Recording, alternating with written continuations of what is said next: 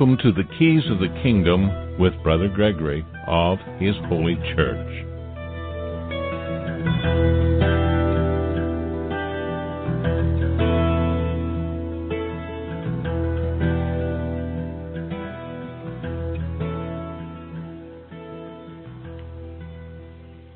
Well, welcome to Keys of the Kingdom. I'm Brother Gregory, and again, we're going to be talking about the Kingdom of God, and we're in Second Corinthians Chapter seven. We finished uh, Chapter six this morning. Chapter six is one that uh, has a few quotes in it that are always popping up, and usually people are misusing them, and it gets them into a lot of trouble. And so I thought I'd revisit that because it's in the context of Chapter seven, and we'll have enough time to do because it's a short chapter.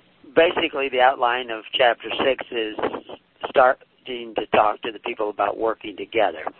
And as I said, the church, religion, back then, religion two hundred years ago, was the pious performance of your duty to God and your fellow man. And your duty to your fellow man was to love your fellow man as yourself, to actually take care of your fellow man through faith, hope, and charity, and to not covet your neighbor's goods, not take away from your neighbor, not to brutalize your neighbor like Cain or Nimrod or the mean Pharaoh or any of that stuff.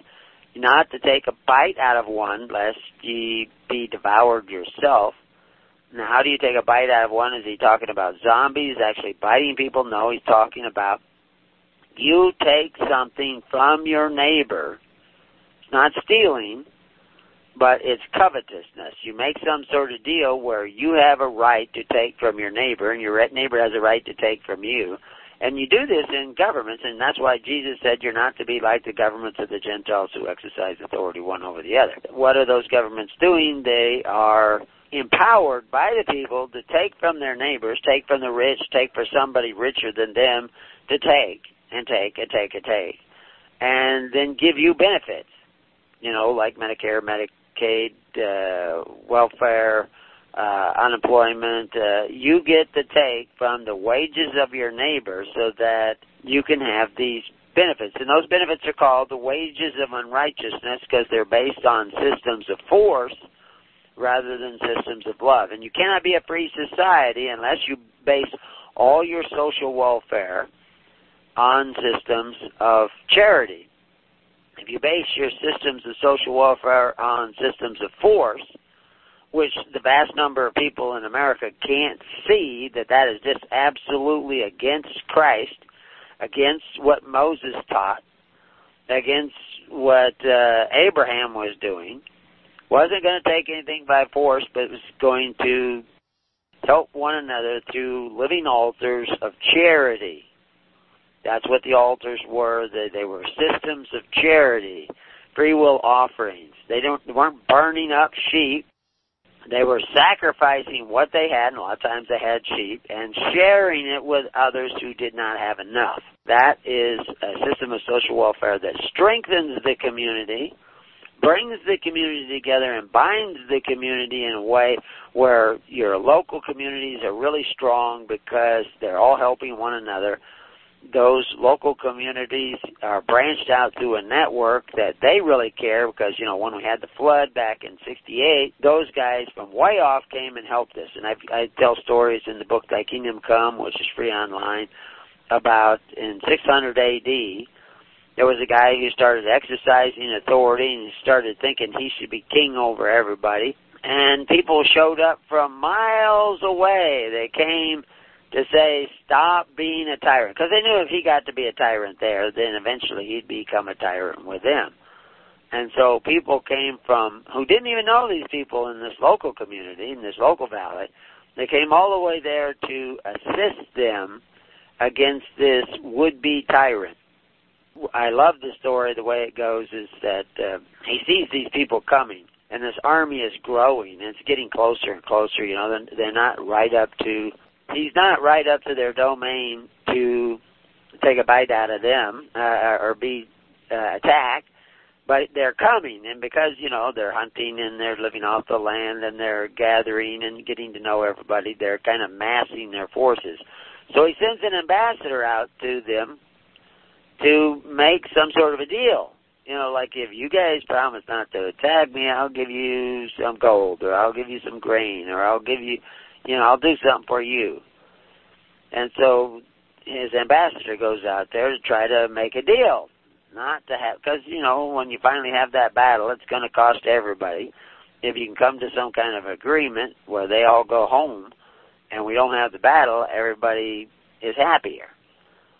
And what happened was that after negotiating and trying to negotiate for some time, the ambassador came back and the king said, well, did, did you make an agreement with them? Did you talk to their king? And he says, no, I was unable to. And he says, well, why? I mean, who is their king? And they say, well, they all say they are kings. And see, that's what Israel was in the days of Israel. There were no kings in Israel because every man was king in his own castle.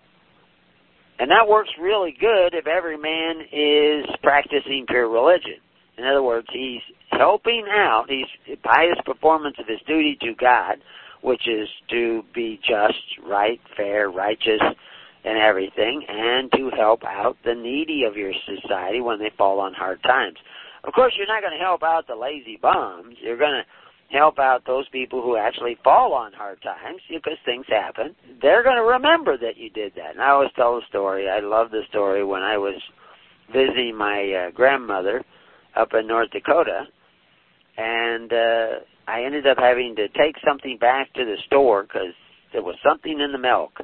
And I don't know, my grandma was blind, so she might have poured some tomato juice back in the milk, but it was pink, and it wasn't supposed to be pink. And I just brought it back to get his opinion as to, did anybody else get pink milk? And anyway, uh, he assured me, no, no, he hadn't heard any other complaints, but he wanted me to take another half gallon. And I says, well, you know, that's okay. If she did that, then that's on us. And no, and he said, no, you take it. You, I, I insist. And I says, well, I'm not trying to get free milk out of you. And he just kept insisting. Finally, he said, when I was growing up, my dad talked about your grandfather. Of all the people in town, he was the only one that came back and paid up everything he owed, because during the Depression, everybody, you know, the storekeepers helped everybody out. And, you know, they gave them, you know, good deals and, and carried them and, you know, uh, with credit and all this stuff. And occasionally he had to carry my grandfather in credit, but my grandfather came back and paid everything. And this guy was a little boy at the time, but he said, as long, this is what he told me, as long as there was food in his store, my grandmother would never go hungry because of what my grandfather did twenty, thirty, forty years earlier. And my grandfather was long dead. I never ever met him. He died before I was even born. And so that was living on beyond him, his honor, his what you would call his glory. Because when you see that word glory, we talked about that, that has to do with honor. You give God the credit. Well, this guy was giving my grandfather credit, and he was actually going to take care of my grandmother because my grandfather had been so honest. That's how you make a strong community. And Paul's talking to the Corinthians about working together to do just that. So that if there's any kind of tumult or difficulty or hard times and you need this ministration, he uses the word ministry or ministration.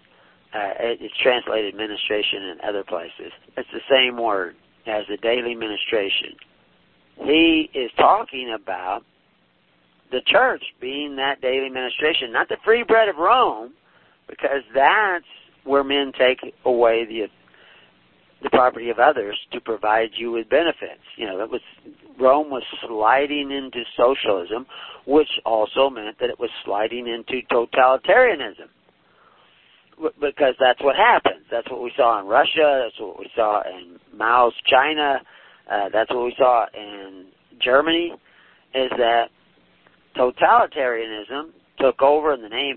You can call it fascism. You can call it communism. But the fact is, is that any kind of socialist state centralizes power in a few who are eventually corrupted by that power, and they begin to take and take and take. Look at all the people that are running for office now that are talking about giving you this benefit and that benefit and this benefit. How many of those people have become millionaires while they were working in government? I mean, Bernie Sanders is a millionaire. Elizabeth Warren is a millionaire.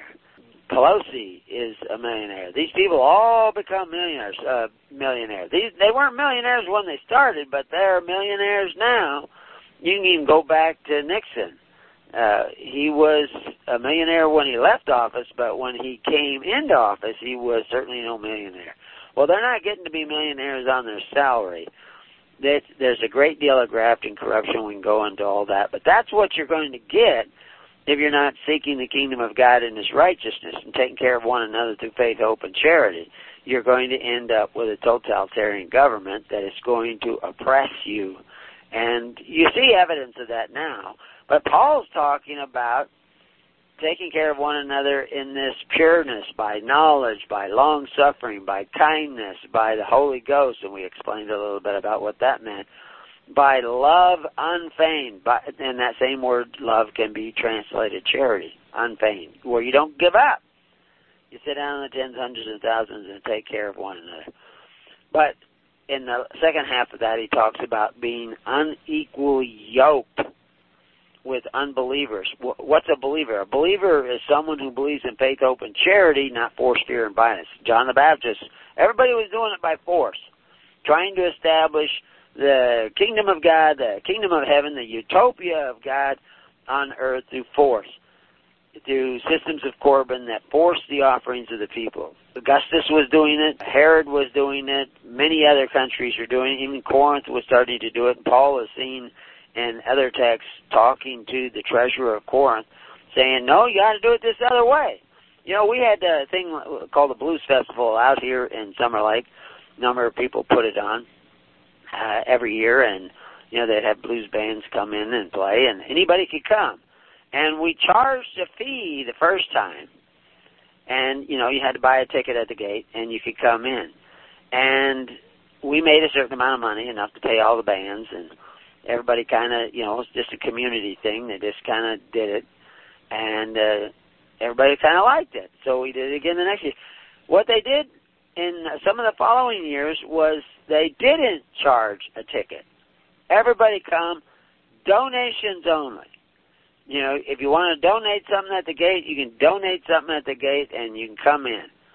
But we weren't selling any tickets. We made way more money. Same amount of people, but we made more money because there were people who were more generous. There were some who didn't pay anything. There always is. But other people were more generous, and it worked out pretty good. And but eventually they, you know, the people who were organizing it got the feeling like it was too much. We could do it again, but uh, it was just fascinating that when we didn't charge a ticket, they made more money than they did when they did charge a ticket. But they weren't doing it for the money. They made money so that next year they could get better bands. And they had cowboy poetry and all that stuff. But that was, that's an interesting character in human nature. Now, I wouldn't want to do that downtown Portland. Uh, I mean, they tried to have uh, restaurants that were free, you know, just pay whatever you can afford. And anyway, they went bankrupt. Uh, every one of them went bankrupt, because all kinds of freeloaders come in, because there's a lot of freeloaders in Portland. And, uh, you know, leftists and liberals and what have you. Not that they're the only freeloaders. You can find freeloaders on both sides of the aisle. But out here where the rubber meets the road, where people have to work for a living, they're a lot more appreciative, and so they were a lot more generous. That's always been the way I've, I've seen things. But you know, this morning I put a lot of extra links in that second paragraph. Uh, if you want to know where this is at, it's at preparing you dot com. That's preparing you dot com. And you just look up the Bible and you go to Second Corinthians six. And then there we have lots of other links that do fellowship and righteousness and Belial and communion. What were these things? See, communion was your system of social welfare. It wasn't just a little crumb of bread. It was an actual system of social welfare. But in this last paragraph, uh, Paul says, I will uh, dwell. He's talking about God, and yet you're the temple of the Holy Spirit of, of God, uh, what does the agreement does the temple of God have with idols?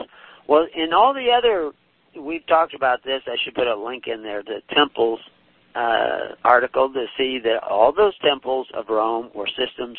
Most of them were systems of social welfare. I mean, the Temple of Moneta actually minted coins, but they were all government buildings providing government services, and that's very important. And Christ is going to provide government services through his pure religion, but it was all by faith, hope, and charity. And a certain kind of people gathered together in such a system, and other kind of people stayed in the system, you know, of welfare that was run in the free bread of Rome. And the people who gathered as Christians prospered. They did way better. And then as the system began to collapse and there was shortage of food because, you know, global warming had stopped and now there was global cooling, and so now the crops were failing, and there were other reasons crops failed. And then there were wars and rumors of wars, and there were volcanoes going off and earthquakes. And so there was hard times, but the Christians did pretty good. But what they were coming out of is that system of forced offerings, and they were setting the table of the Lord to have a system of free will offerings. And, of course, you have to have some sort of oversight, and, of course, that's why you sit down the tens, hundreds, and thousands, so everybody can kind of see what's going on and how who's getting taken care of. Is kind of the buddy buddy systems times ten. Well, just before the show, I added all kinds of other links, Rome versus Us, a link to Polybius, a link to Plutarch, to show you these ideas have been around for a long time. Nimrod, what was wrong with Nimrod? He was a, he was a socialist and a system of social welfare. That's how he got power over the people. Uh, the Christian conflict, what were Christians being persecuted for? It's just amazing. We have the we have the actual trials of Christians. We know what they were accused of. You know, most Christians were being accused of things like atheism, but they did believe in God, but they didn't believe in the gods of Rome. Well, why, what does that have to do with it? Well, if you believed in the god of, like, Roma, you signed up with the Temple of Roma. Herod built the Temple of Roma in Jerusalem, but he also built the Temple of Jerusalem. Uh, and But they were both providing benefits to people who would sign up with those temples. And they would pay in, and they would buy gold, and they would that would be in their treasury, and then they would help take care of the people. And that the problem was those offerings were forced. You were compelled to pay in. And, of course, that makes the Word of God to none effect. So, anyway, you can go read all that, but it, we're going to talk about Second Corinthians seven, and this morning I read a little bit of that. I think I started around verse five, but if we go up there and start with uh, verse one in Corinthians, uh, Second Corinthians chapter seven, having therefore these promises, dearly beloved, what promises? That God's going to take care of you if you take care of one another, that God will hear your prayers if you hear the prayers of others. Because you, way back when you chose to have a king under Samuel eight, he said that he, that king, that president, that prime minister is going to take and take and take and take, and when you cry out, I'm not going to hear you, because you wanted a man who would exercise authority. So you got it. Now, if you want me to hear you, you have to start sitting down and taking care of one another, and that process is what you would call uh, weaving the wedding garments. You're setting the table of the Lord. So anywhere, he says, clearly, beloved, let us cleanse ourselves from the filthiness of the flesh and the spirit. What's he talking about? These systems that make you merchandise, that Peter says will make you merchandise, that will curse your children with debt. He said, we're going to cleanse ourselves of that. We, we have no agreement with the temple of idols, because we are gathering in the temple of the Holy Ghost, which is a living temple where you create bonds of love for one another rather than contracts where you have to pay in and then somebody pilfers a bunch of that money and then there's not enough money to go around. So anyway, he says, perfect, perfecting holiness in the fear of God. That's that process of seeking the kingdom, the system of charity. Receive us, we have wronged no man. We're not coveting our neighbor's goods. We're not asking men who call themselves benefactors to take from our neighbors neighbors to provide us with stuff. We're doing homeschooling, home health, home industry. We're helping one another, and we we could do a lot more, and we will show you how to do that. But basically, this is what the early church was doing, and it's what the church is failing to do today, which is why the church today is not the true church. We're not. We're not the true church. We strive to be the true church. We're, because that's that's the job description. Seek the kingdom. And so any church that wants to seek the kingdom, we're just telling you what it looks like. So he says, uh, we have corrupted no man. We have defrauded no man. We're not forcing anybody. We're not taking anybody. We're not refusing to take care of people, because everything that we receive is freely given. And you can freely receive it. We're not going to create bonds. We hope that you... We, that we live by faith, hope, and charity, not force. And so, therefore, we're not compelling. We have no entitlements, but we hope everybody is there for one another. And I tell you, if you get the right kind of people together, you'll be way better off. He says, I speak not this to condemn you, for I have said before that ye are in our hearts to die and to live with you. He, he he was saying in that previous chapter about enlarge, his heart was enlarged for you, and he wanted you to enlarge your heart for others. Great is my boldness of speech toward you. Great is my glorying of you. And in other words, again, that word glory, he honoring you. Because he says, you guys are doing a good job, and I honor you in that. And I I brag about you to others, so that they will have courage to do the same. I am filled with comfort. I am exceeding joyful in all our tribulations, because we're doing it the right way. We're doing it through faith, hope, and charity. So now if we go down to verse five, for when we were come into Macedonia. So they had gone to Macedonia. So Paul was going around to a lot of places. He, one of his first jobs was taking relief, I think, to Syria.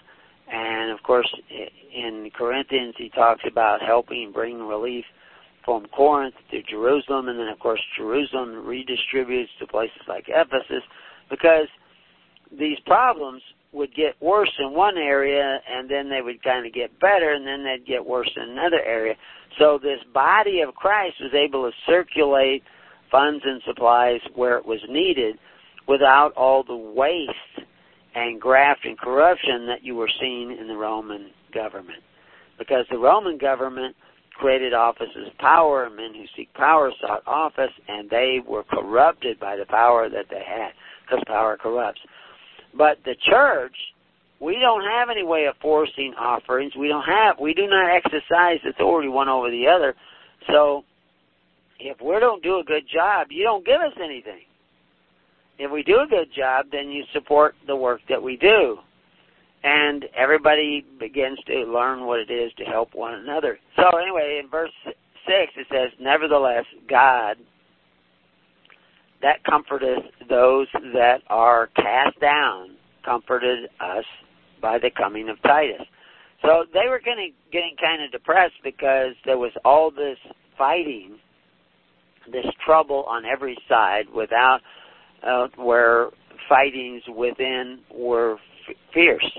But Titus came, and with Titus things got better, and not by his coming only, but by the consolation wherewith he was comforted in you when he told us your earnest desire, your mourning, your fervent minds towards me, so that I rejoiced the more. So they left Macedonia, and they ended up coming to Corinth. For though I made you sorry with a letter, we talked about that, First Corinthians was kind of a harsh letter, I do not repent. Though I did repent, for I perceive that the same epistle hath made you sorry, though it were but for a season. So in other words, they had problems, but they straightened it out. Things got better in Corinth, and now he's happy about that. And then, of course, we talked about that at the beginning. The Second Corinthians was kind of Corinth Paul light, you know. Uh, rather, than, he says that he, I was light because before I was heavy. So anyway, this is another reference to that. For though I made you sorry with a letter, I do not repent. Though I did repent, for I perceive that the same epistle hath made you sorry, though it were but for a season. Now I rejoice, not that ye were made sorry, but that ye sorrowed to repentance, to thinking a different way. That's what repentance is. For ye were made sorry after godly manner, that ye might receive damage by us in nothing. They, they're not looking for a safe space because Paul's picking on us, but they received what he had to say and they got better and started doing things better. And so Titus had this good news, and that really cheered Paul up. For godly sorrow worketh repentance to salvation, not to be repentant of. But the sorrow of the world worketh death.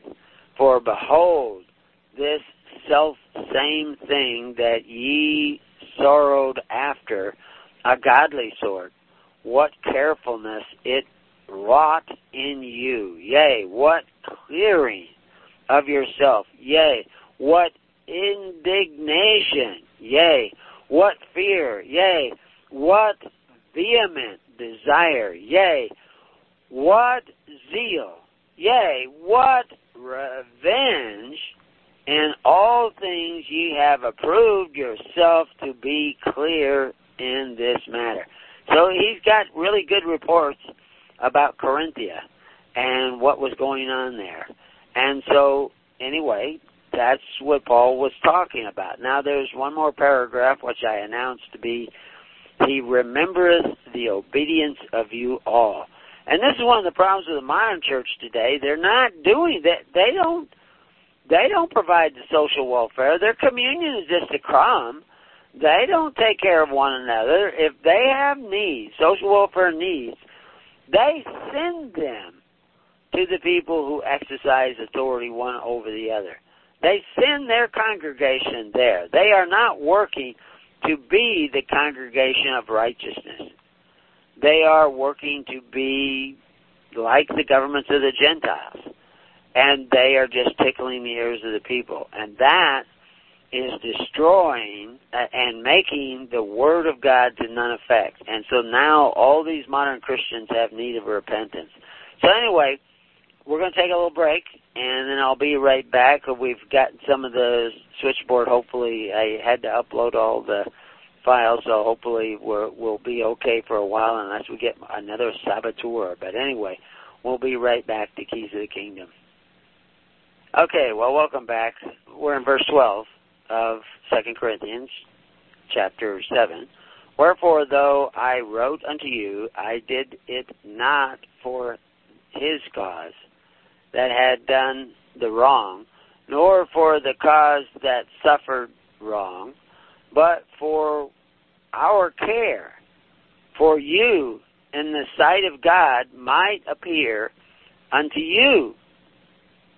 Therefore we were comforted in your comfort, yea, and exceedingly the more joyed we for the joy of Titus, because his spirit was refreshed by you all.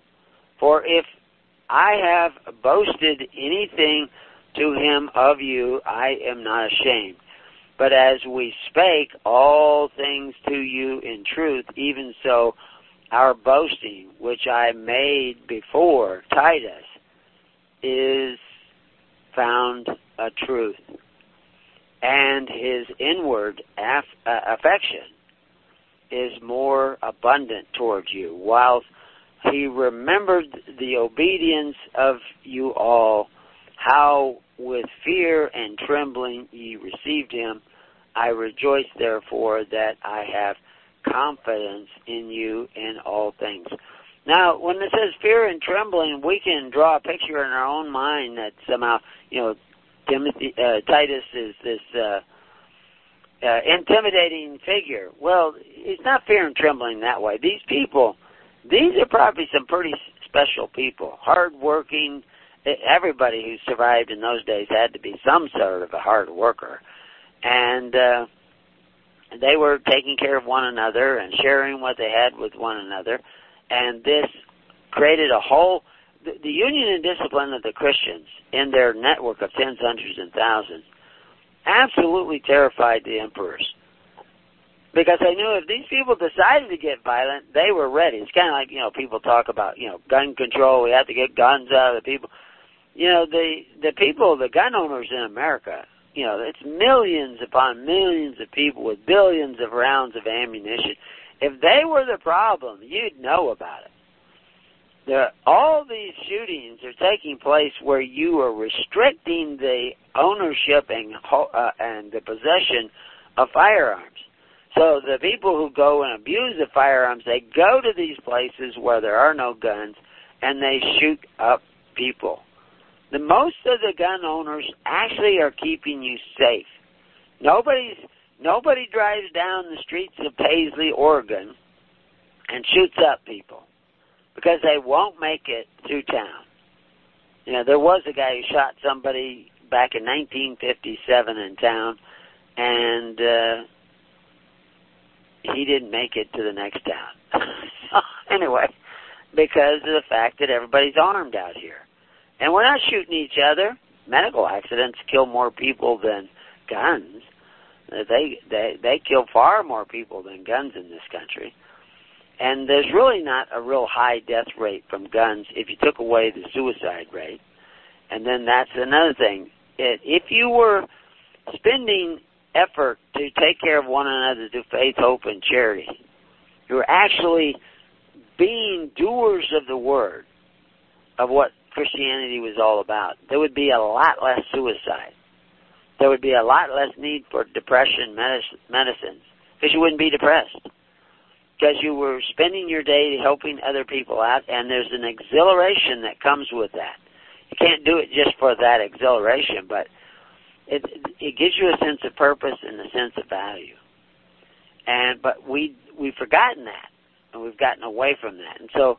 It's time that we write another letter from, like that Paul to the Corinthians, because people are not doing what they're supposed to be doing. So anyway, in my side notes there, it says to understand the daily ministration of pure religion, it would be good to understand the Christian conflict. And so there, there's actually three links: daily ministration, pure religion, and Christian conflict. Because the Christians were being persecuted because they wouldn't sign up for the public religion of the Romans or of the Pharisees. They wouldn't sign up for that because they had, and, and you can see in Justin the Martyr's apology, he tells you, this is how we do it. We meet every week, and we, those who have share with those that don't have enough. And it works. We do, we do it really well. And they knew it worked. But when they started going, what happened is that all the freeloaders went over and joined the religion that forces the contribution to the people, because if you're a freeloader, we'll know it, because we're sitting down in the tens, hundreds, and thousands. We know if you're lazy, if you're sitting home watching T V all day and want just get a check. It doesn't doesn't work that way. That weakens you, and that was the sin of Sodom and Gomorrah, that in a time of affluence they did not strengthen the poor.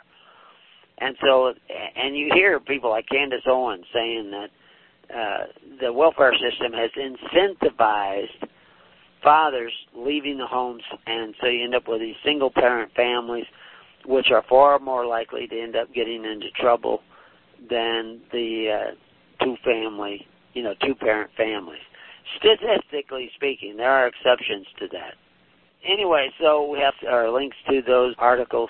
And it says, with the temples of Rome, so there's another two links, temples and Rome, and we explain what all the temples do, and their public welfare, the free bread and circuses of Rome that brought Rome down, and and the pur- purpose of their persecution. So there's there's another link to persecution. So you can read about these things, because they're not teaching you this in school. They're not teaching this to you in your churches. So the modern Christian, another link, is unequally yoked with unbelievers.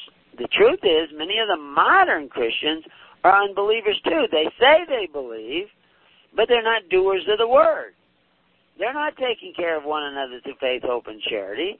They go to the men who call themselves benefactors but exercise authority. You can't do that and tell me that you're following Christ and expect me to believe you. You're just not following Christ, because that's not, he said we weren't to be that way, and you are that way. So that's a problem. So you're actually, you think you're Christian, but you're actually under a strong delusion. We have another link to an article there. So the modern Christians love the wages of unrighteousness. They love the benefits that are provided by men who exercise authority, which is the wages of unrighteousness. Uh, are they again entangled in the yoke of bondage because of that? Absolutely. Uh, through the elements of the world. And we have articles, elements, to know what's that word, elements. It's translated a couple of different ways, and we explain that. Are they made merchandise, like Peter said they would be? Are they, do they curse children, like Peter said they would? How did Peter say you would do that? Through covetous practices, desiring benefits from men who exercise authority. Now, I know I say a lot of these things over and over again. I see there are Uh, we have some callers that are listening in, and I recognize some of those numbers. They're pretty regular. But how many people out there, the millions upon millions of billions of people in the world, don't hear that that is the actual message of Christ? And we have the articles, and with footnotes where you can go down and you can see, yeah, he said this flat out. Just said it right to you. You're not to be that way. It is not to be that way with you, but it is that way with the modern Christian. So they can't be following Christ. They can rationalize it all they want, and we talked about that this morning, how this irrational behavior has come about because people are eating of the tree of the knowledge of good and evil. They're not eating. If they were listening to the Holy Spirit, they would know, wait a minute. I know way back, you know, I went to uh, state unemployment service back in uh, Wisconsin, and I had come back to an area where I owned some property, and uh, with my wife and my kid, and we were going to, uh, I needed to get a job, so I went there, and they didn't have any jobs listed, and so they said, they, but they had free money they wanted to give me. I said, well, free money for what? Says, well, this, the government has money that we can give you because you don't have a job. Well, I didn't come here for free money, same as I did with the milk. I didn't come here for free money. I came here to find a job. It was just foreign to me to think of getting free money because I didn't have a job. Why? Where I, I should now I would ask, like, where are you getting the money? Oh, you're taking it from other people and giving it to me. Well, that's, you're not very generous then. Oh, yeah, we're very generous. No, you're not generous. You're you're taking from somebody else, and you want me to desire the benefit that you're going to offer me because you went and took from somebody else, and you think that's okay. Now, I didn't. I was never lectured this when I was studying to be a priest or when I was studying in the seminary or a parochial school, but to me it was just obvious. Gee, that's wrong. But to most people, no, that's the way we do it now. Christ said not to do it that way, but you, you're telling me that we do it that way now. No, I don't do it that way. So anyway, we need to turn around. We need to think a different way. And so I'm calling, I'm the voice of one crying in the wilderness. I'm literally in the wilderness. As soon as I'm done here, I have to run back out. Hopefully the wolves and coyotes have not eaten the sheep while I've been gone. Uh, doing the program, I have nobody to go out and watch them for me today because they're all doing something else somewhere else. I'm the only one here.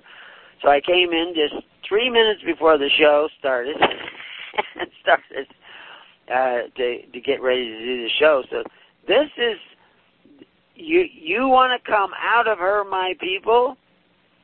You need to start sewing the wedding garments. You need to start setting the table of the Lord. And the way you do that, the way He said to do that, the way He commanded us to do that, is sit down in the tens, hundreds, and thousands. So you want to go to the websites and join the network and get in the congregation, no matter how far away the people are. You want to get as close as possible.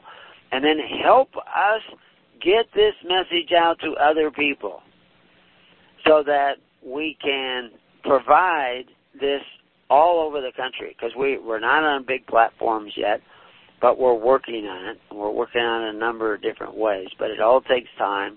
It all takes energy. It all takes perseverance. We put our hand to the plow, and we're not planning on taking it off, but we need your help to make this happen. Uh, today, we live in an era where suddenly you could get thrust into the limelight of media, and you could get tens of thousands of people coming to your website and reading the message. I'm sure that we'll only get five to ten percent of Americans and Australians to go along with this if everybody heard the message, because that's all you got in the days of Christ. But Five to ten percent is nearly a billion people. That's a lot of people. And so, because there's, what, seven billion people in the world, eight billion people in the world? The amazing thing is that we've had a number of people come and they fall away. You do not want to do that. But if you want to come back and start participating, and then we have a number of people that are with us, but they're not really with us. They're not... They're not really dedicated to it. They, they've come for a variety of reasons. I actually know some of the reasons, and I could go through them. But the fact is, is uh, this is I've been working on stuff uh, for the last several weeks. I know there are people getting impatient with me because I probably haven't delivered them, but I will deliver it to the ministers here shortly. But I, I go out into the desert and I pray about this and come back, and then God says, no, you have to change this, and I change it. And then you have to add this, and I add this. And so I'm working on this that is very important. One of the things you're supposed to do is measure the temple. So how do you measure the temple of God? Well, there are parameters in doing what God says and doing things according to the way that God says to do it. And we need, I need to apply those to myself as well as to others in the relationship I have with others. I'm not much, I, I don't want authority over people. I don't want to control and manipulate people. I want you to find your own motivation. And that's what, because there's no way to have a free society unless people actually do it that way. So that's that's where we have to get to if we're going to actually seek the kingdom of God and His righteousness. So anyway, the, the, there's other links there on the side panel, and you, if you go to preparing you dot com, we're also opening up another site, preparing letter U. There's preparing Y O U. And we used to have preparing you, just the letter U, like preparing you in the sense of like university or something. And uh, that's going to be, that's actually, we have somebody who's organizing all the podcasts and putting them up. And he's actually uh, done some work with uh, transcripts of the shows and the broadcasts. And so it makes it, and then he puts in timestamps so it's easy to get to certain sections. And then we're going to take chunks of this and put them out, and some people are already doing it, putting it out on YouTube. And if we if we get a team of people, dozens of people or hundreds of people doing this, then we can we when we put new stuff out, it can get out into media, and I'm sure we're going to get some attention.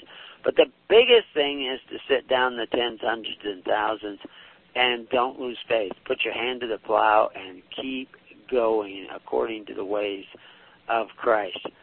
So anyway, the next uh, chapter is chapter eight in Second Corinthians, and uh, it it's just a continuation, and it talks about the ministering to the saints, and this is something that's coming up, and it's one of those things that I've been working on. Who's the saints? You know, we have those There's so many words we use today. Religion doesn't mean today what it meant back then. Saints doesn't mean today what it meant back then. So when Paul uses the word saints, we need to be thinking what Paul was thinking. Unfortunately, we're thinking what modern church religion is telling us these things mean. He talks about, I speak not by commandment, but by occasion of the forwardness of others, and to prove the sincerity of your love. So what's he going to, he talks about he became poor. He, this is where he says that Jesus, though he was rich, he made, made himself poor, and that's in that chapter eight. So you got ministering to the saints and made himself poor and providing for honest things. Well, again, they're all talking about the practice of pure religion, praying to our Father in heaven, not to the Father in Rome. And this is why Christians were kind of ostracized, because they said, what's wrong with our system? Why are you going this other way? And because it's righteous. You're telling us that we're not righteous? Yeah, that's what I'm telling you. See, I, that's what I say, and that doesn't make me popular. But you tell me how you can have a free society without this. You you see it. You see tyranny coming. You know, they're they're battling back and forth. They they think that, oh, we'll get the vote and we'll get this all worked out. You know, who were your choices last time? Okay, so you're going to get Trump again probably this time, maybe, if somebody doesn't kill him or somebody doesn't injure him or he doesn't have a heart attack. Who who else is going to run and do what he supposedly is doing? And he's not, I mean, like I said, this, this last week they extended the Patriot Act. I didn't tell people this morning how far they extended it. They extended it to March fifteenth. March fifteenth in ancient history is when you settle all dates. That's what that that was a date where you settled all dates. It's also the date in which they assassinated Caesar. It's a number of other things happened on that date. So anyway, the Patriot Act has been extended to March fifteenth of next year. So I don't know. Is that a premonition? I don't know. But the Patriot Act is outrageous.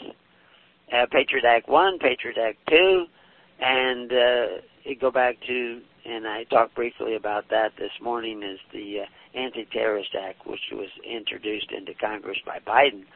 And when was it passed?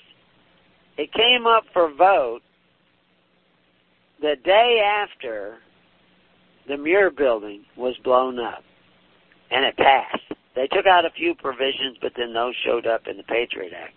So somebody's writing these things, and they're they're totalitarian in, in vision. They, I mean, you can be arrested for suspicion.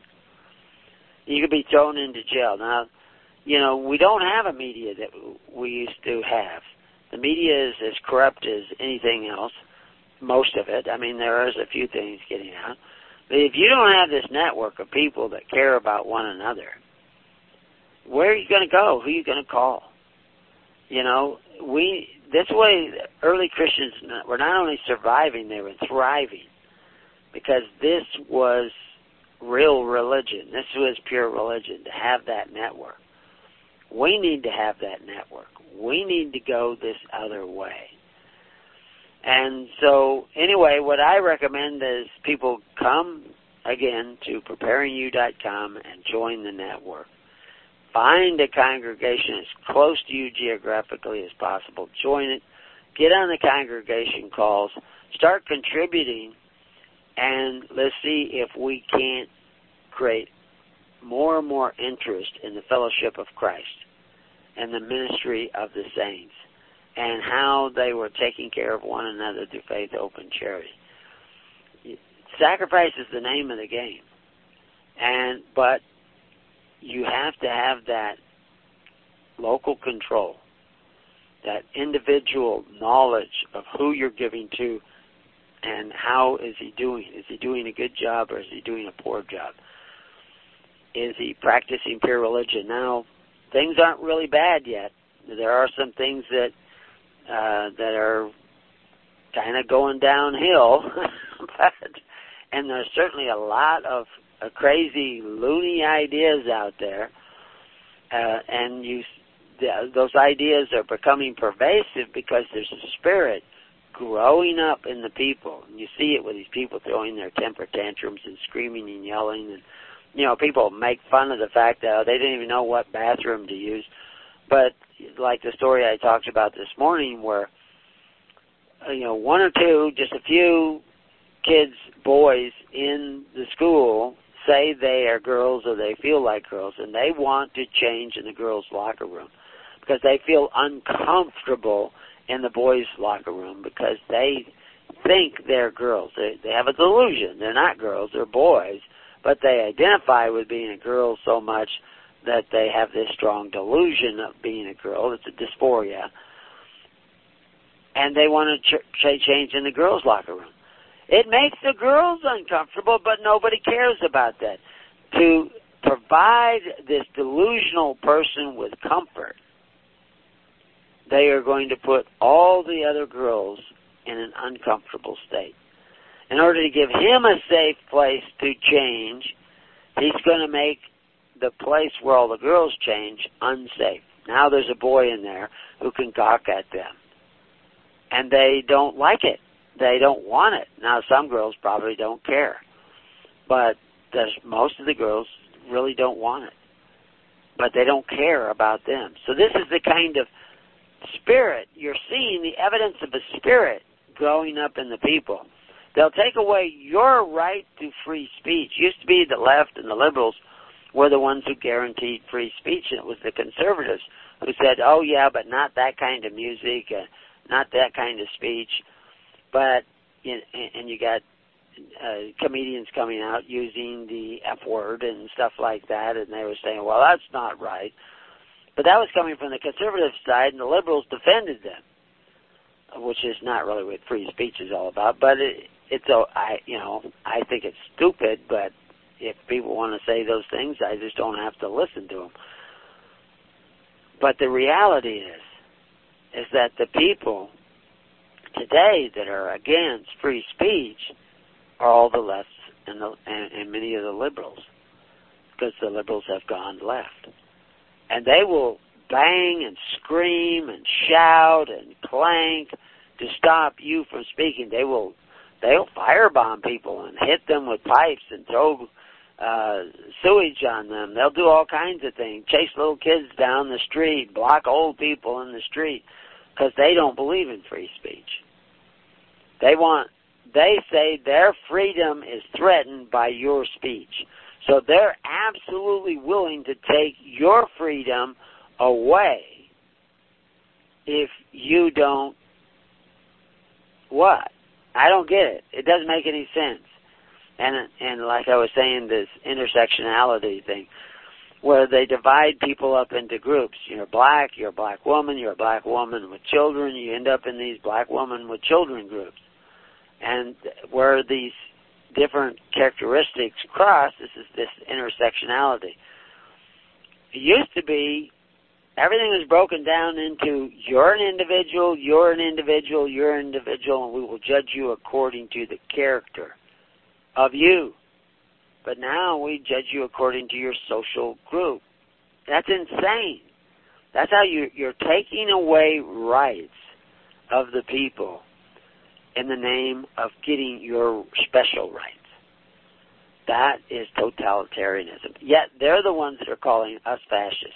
The anti-Antifa people are the fascists today.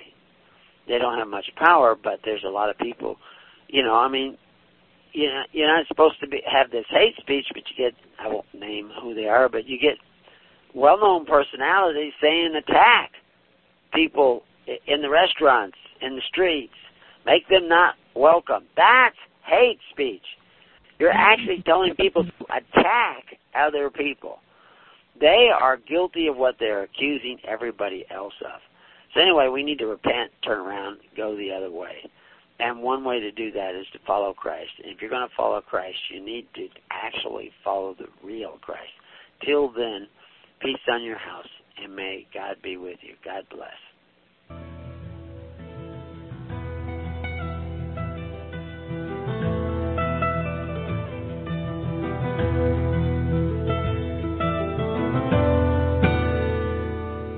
You have been listening to The Keys of the Kingdom with Brother Gregory of His Holy Church.